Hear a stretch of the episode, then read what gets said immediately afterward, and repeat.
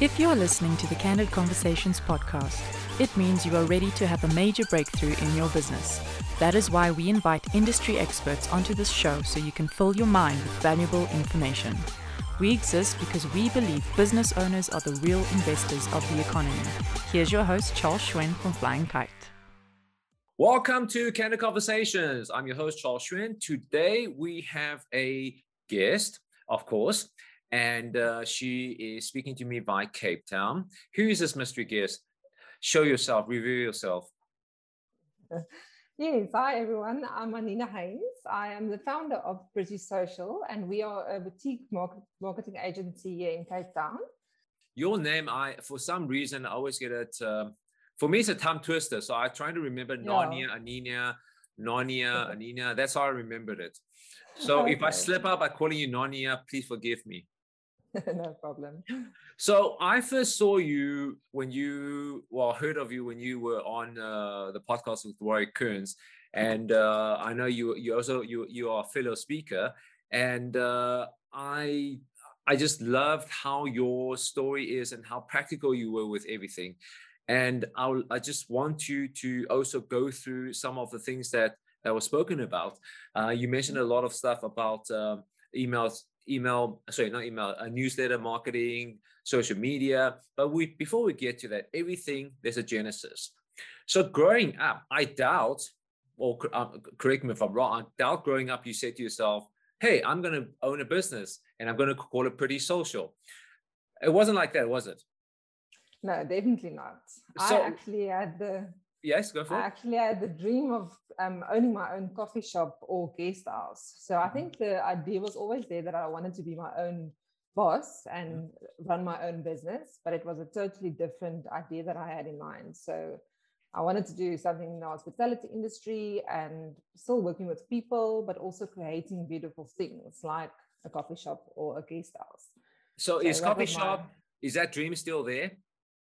So one day, or has it changed now? Um, it has changed a bit. I'll tell you why, because I did actually go on and study hospitality management after school.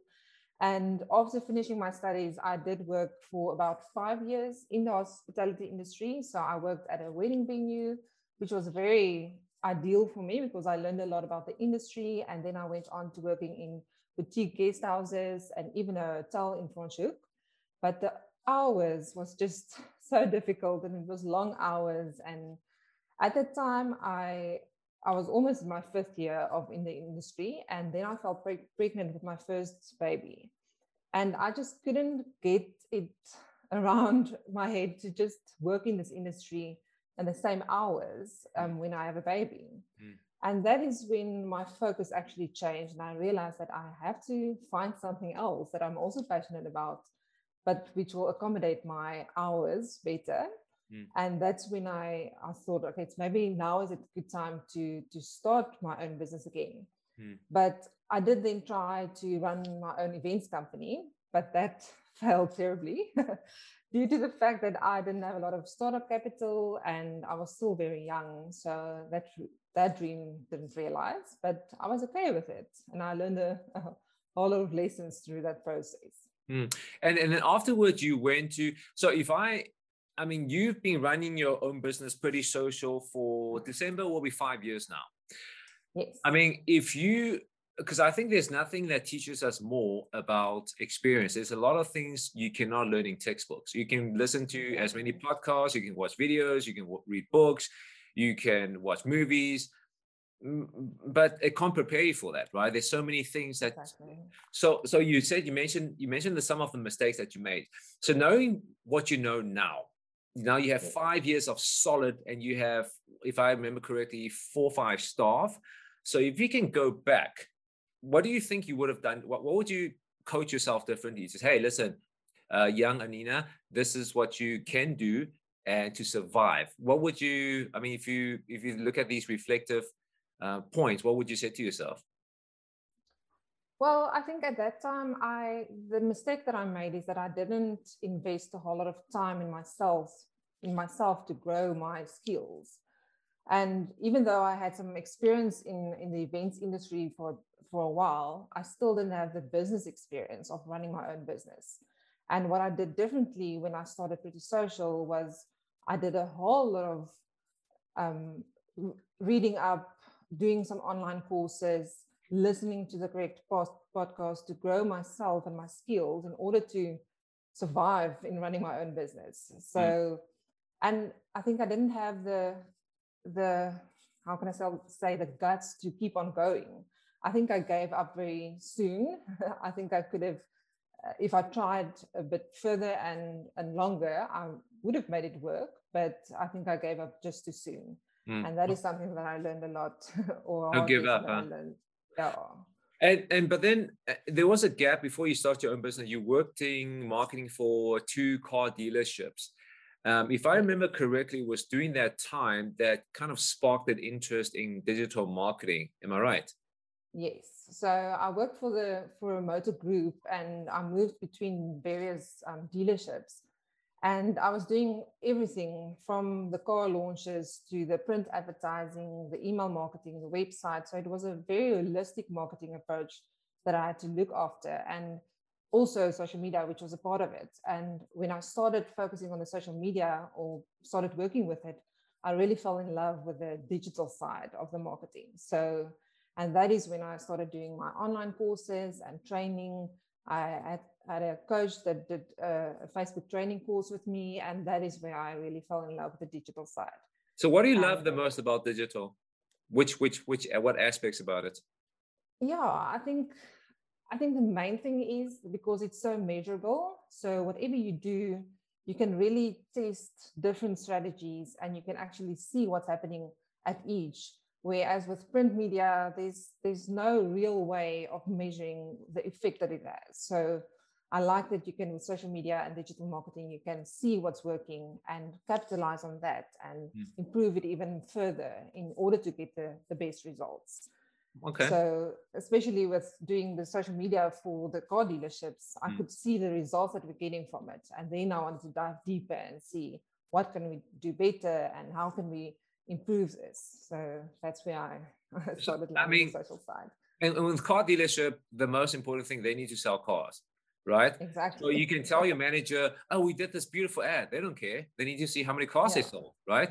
Exactly. So what was the? I mean, from from all the years of learning, uh, can you remember any campaign that stood out that totally blew your mind when it comes to like the amount of leads you got or exceeded expectations or i mean because you you you have to try and learn different things was there any campaign yeah. that, that that stands out um well it's not really one campaign but i will say rather a, a strategy that worked is where we we tested all the the social, social media advertising campaigns. And we you can't the thing that clicked for me was when I, I, realized that you can't only sell. You can't only put an ad out there and ask people or tell people this is my business. This is my product. And please come and buy from me um, but you need to to talk to those various stages of awareness so someone that's not even looking for a car but searching online or spending time online to someone that is already looking for a car but don't know what car they like and then someone that knows what car they want and then just finding the right place to buy it. So you need to have those different ads in place, talking to the various, the different people and the stages of awareness. So that yeah. was something that really because that that is that is such a valid point because it's different mindset. For somebody that's not looking for a car, it it they didn't wake up today to say, "Hey, Anina, I'm going to buy a car." but some way somehow that you are smart enough to say hey maybe it's time to upgrade your car. They'll be like huh okay this looks interesting. And then they start narrowing down to say okay perhaps i have a german car. Maybe it's time for me to try a japanese car. And what are the latest models? What are the reviews saying and then the, when you finally decide and sort out your finances then you look for the the, the place with the i suppose the lowest mileage with the best reviews with the cheapest price Yes, and that is where the online side on the website is so important because you need to have the correct information on there, easy ways for people to contact you and know how to contact you and what is the first step that they need to take on your site in order to get in touch. Hmm. So, yeah. Okay. So there, there are, if I remember correctly, pretty social. There's four basically four uh, product offering. There's the social media, there's the newsletter, uh, and there is content marketing and uh, there was something else. It was a web design. Yes, web oh, development. Okay, so I see that you have a different approach, which uh, I found quite interesting. So normally, if people uh, phone you up and uh, you people will meet up and then and they'll discuss if they want to go forward or not. But I see on your side, you work it differently. In order to actually secure a, a, a, a meeting with Pretty Social, you basically take them through the whole process. And this is not a free process. Uh, and then, but by the time they get to you, you've already done your homework. So I just found that approach very, very different. What was the thinking behind? And I see you smiling. What was the approach behind that, and what do you wish to get out of it? Do you trying to to filter out the people that are serious versus the people that are not? Yeah. So at the beginning, I got a the inquiries that I got was so broad, and people um, just it looked like they just want to get all the information. And then I realized that they when they get it, they actually don't know. They're so overwhelmed with what I, have sent them, and they don't really understand all the terminology or the the way that we work and the services that we actually offer. So with then I brought in the consultations, and I do offer um, these days. I don't I don't tell people they have to book a consultation. This is more for the people that don't know what services they might need in order to reach their goals. So the, the consultation is really just a process that I go through in order to clarify the, the services that this client needs, because what they need might not be able to solve their, their goals in the end.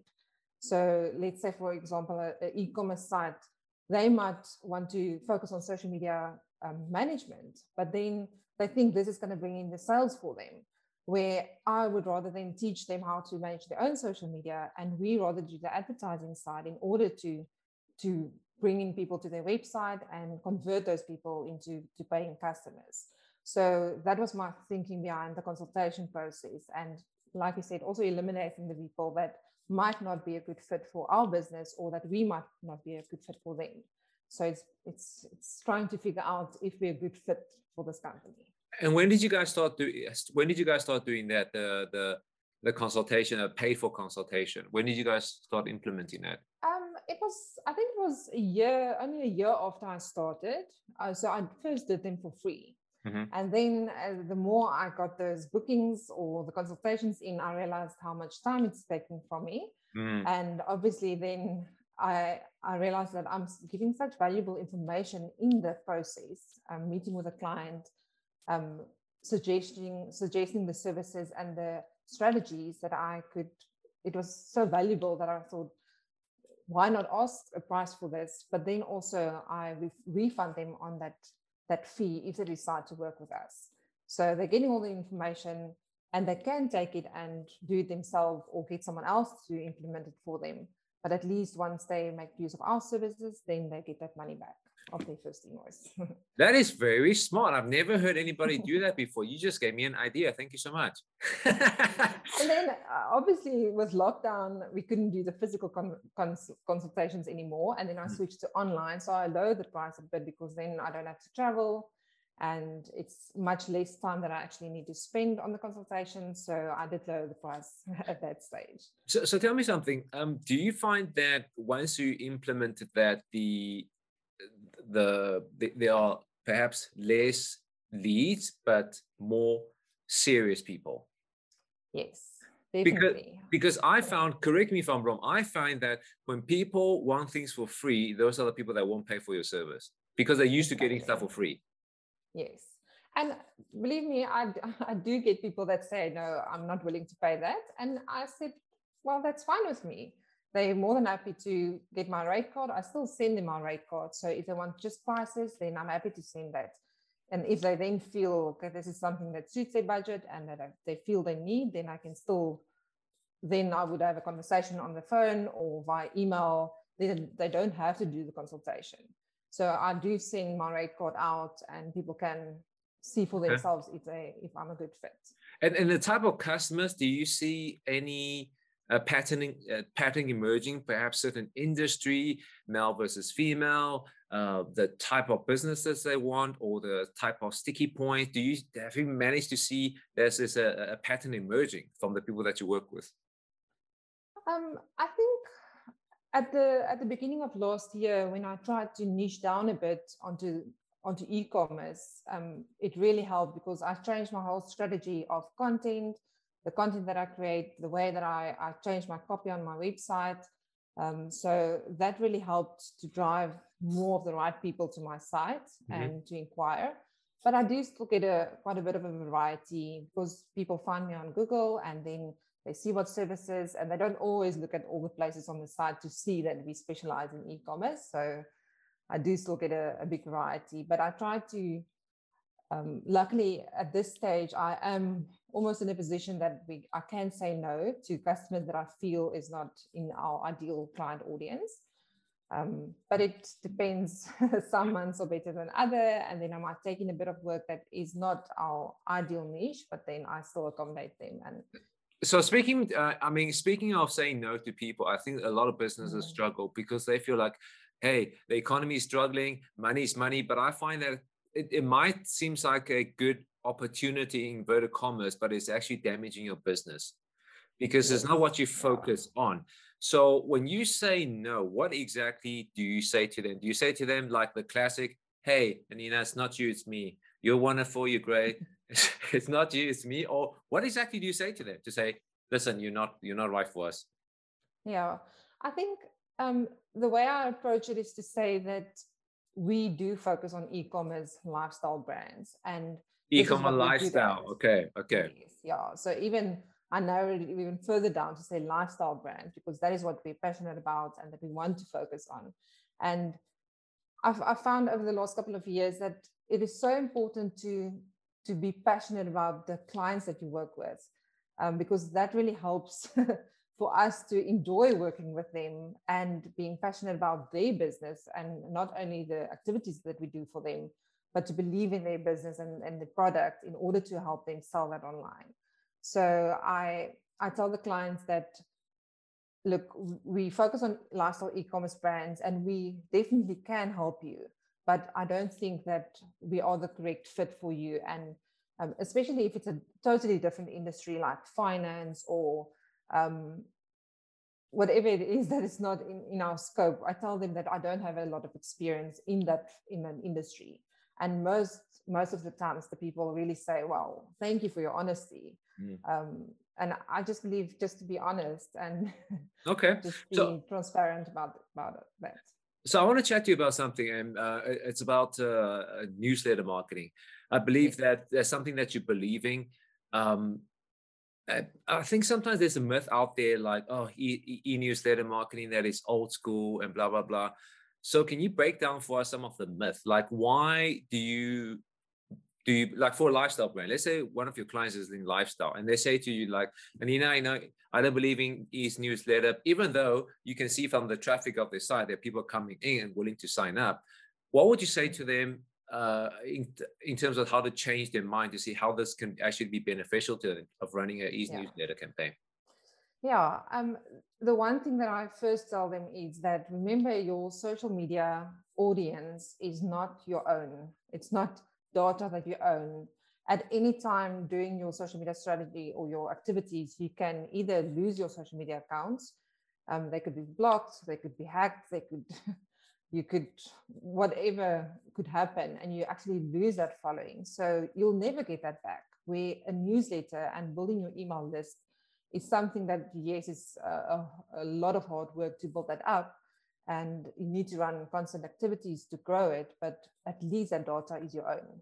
So whenever something happens to your social media you'll still have that to fall back on mm. and building that that the the communication and the community on email. Mm. Um, yeah, so that is that is okay. the first step, and then also that it's measurable and that you can see exactly who opened it, where they clicked, um, who didn't open it. That you can send out a different email to them. Um, so it's there's really so much you can do with that.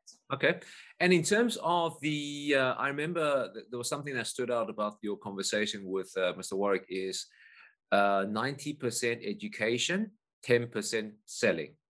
And I think that is such a valuable valid point because I subscribe to newsletters and nothing annoys me more when you know here comes another newsletter from this person that just just want to sell you something and guess what I just unsubscribe So, so, so for for the somebody that's listening out there, speak to that person, like educate them on this 90-10 rule, please.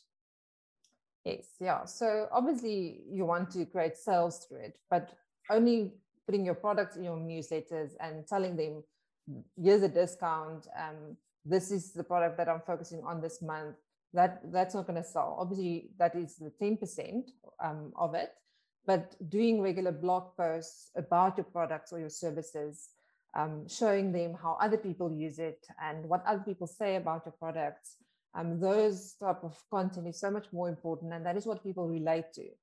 Um, you you will obviously bring in your products in in all that content and link it back to that product on the site, but you need to create that that emotion in people, and that you can do by these type of content and the blog posts and and how other people feel about your products. Okay. You can get, get right. Yeah. So, so out of all the lifestyle product, what is the easiest thing for you to for you in your in your opinion? What is the easiest thing to sell and what is the hardest thing product wise in mm-hmm. lifestyle?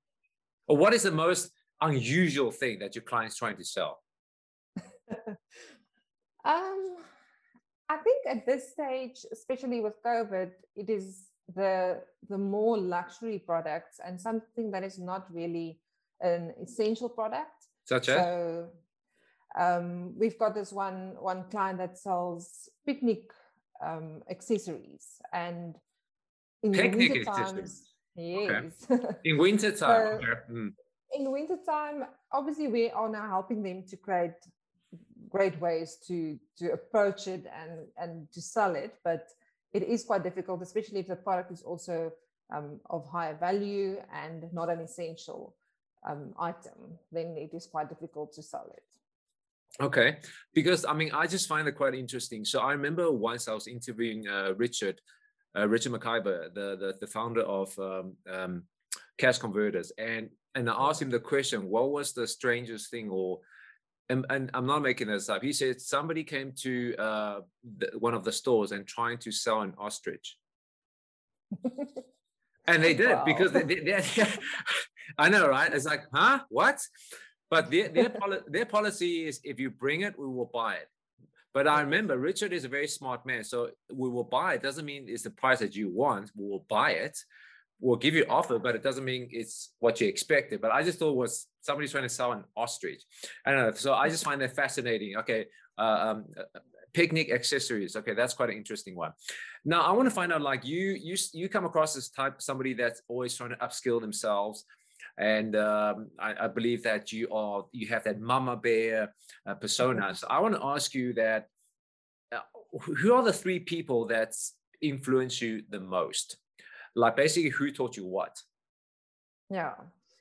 Well, um, the first one is my. I see him as more like a mentor. Um, it was Bertie. He was the one that gave me the Facebook ads training, and we're currently going through some Google ads training with him as well and he was just always there from the beginning even when i started at the, the car dealership that's when i started the training with him and even ever since i was always he's always willing to answer my calls if i've got any business related questions about the activities that we do the services that we provide um, even though he's in the same business he was also always so open and to give information and guide me in the in the right direction. So he's really one of the the one people that I look up to. Mm-hmm. And then um, I don't know if you're familiar with Jasmine Star. She's the founder of Social Curator. Okay. Overseas, but she I've actually subscribed to Social Curator. It's a it's an online tool where they provide you with um, post ideas and also images um, for lifestyle businesses where you can and, and then they obviously do training each month. So each month has a different focus and I've learned such a lot from her over the last couple of years. So, and I still listen to her podcast every week. So um, she's really someone that I look look up to. And then lastly, I would say my my husband and my parents and my sister. Um, I think not not always learning something about business from them, but just the way that they always are there to listen to what I'm up to and my goals. And they just always stand by me and cheer me on along the way. And that and is so important, isn't it? Because being a business yeah. owner is lonely. It is. it it's very, very lonely. I've I've said this on my show so many times, and I don't know if you find the same. Is people that work nine to five, they won't get it. They just won't. they, they they they just won't get it. And and like I'm fortunate enough that my wife is also a, a, business owner and she's been business for 13, 14 years. And yeah. so we can support each other in terms of just understanding because you, start a business because you want to solve a problem and you like to help people and your brain don't really shut off and it's hard to shut off. Yeah. So, yeah. so the fact that you say that they provide emotional support that that is that is very very good. Yeah, and my sister and her husband they actually they own their own business as well and they are web developers and graphic designers. And we actually they, they are one of our preferred suppliers. So we work with them on a, on a monthly basis where they we do the project project management of a website the copywriting and then we hand over the design phase and the building of the website to them. So we really work so well together and they've really supported me every every time. That is very very cool um, now, I just want to one last question before we wrap up is, um, I mean, in social media, because there's so many people doing social media. What do you think is the one common myth about your profession, about a social media company? What is the one common myth? And let's debunk it. Yeah. Well, um, I would, I'm not sure if you can really call it a myth, but the thing that I get a lot that my clients think is that we we actually take all the work from them and they don't have to do anything from their side. I think um, what, what I always try to educate my customers and tell them right from the start and be open about it is that, listen, if we start working with your company and your brand, we're not going to do everything. there's there's a certain amount of work that will be needed from your side, and we we're we're an outsider to your company, and obviously we work with your your products and your services the whole time, but we still don't know everything about your business. So the communication part on the client side and giving the correct information at the right time is really something that if that doesn't work, the whole working relationship doesn't work. Mm. So I try to always be open and, and tell my clients at the beginning that, listen, we're very happy to help you, but on your side, you should also um, do your part mm. in order to make this work and to get the, the, the best results that we can. And absolutely. And uh, I there's something else that I have also noticed is from the client side, the better, the clearer that they want to achieve in terms of the, the, the clarity of the actual brief, the better will help you. Instead of just say, exactly. it's like it's like a chef. Um, you say to a chef, cook me something tasty. Well, what does that mean? Do you like spice? Do you like chili? Do you prefer something hot? Do you are you vegan? Do you eat meat? You know, it's it's like sometimes they they don't know what the brief is, and for you, it takes longer and it just wastes time. So the clearer the brief, the better. So absolutely, yeah. thank you so much. And uh, for the for the business owners that's out there, if they say, "Oh wow, I've got a lifestyle brand and I've got an e-commerce, and uh, I think I need her help," where is the best place to get hold of you? Yeah, so I think the, the best place to start looking is our website, which is prettysocial.co.za. And on there, they will find my social media links. And our main channel is Instagram, and you can find us there on Get Pretty Social, and then also on Facebook, Pretty Social. Awesome. Anina, thank you so much for your time. It's much appreciated. Yes, it's a pleasure. Thank you for having me. If you would like to connect with Charles, get in touch with him on LinkedIn, Charles Schwen, or follow him on Instagram, Flying Kites Till next time.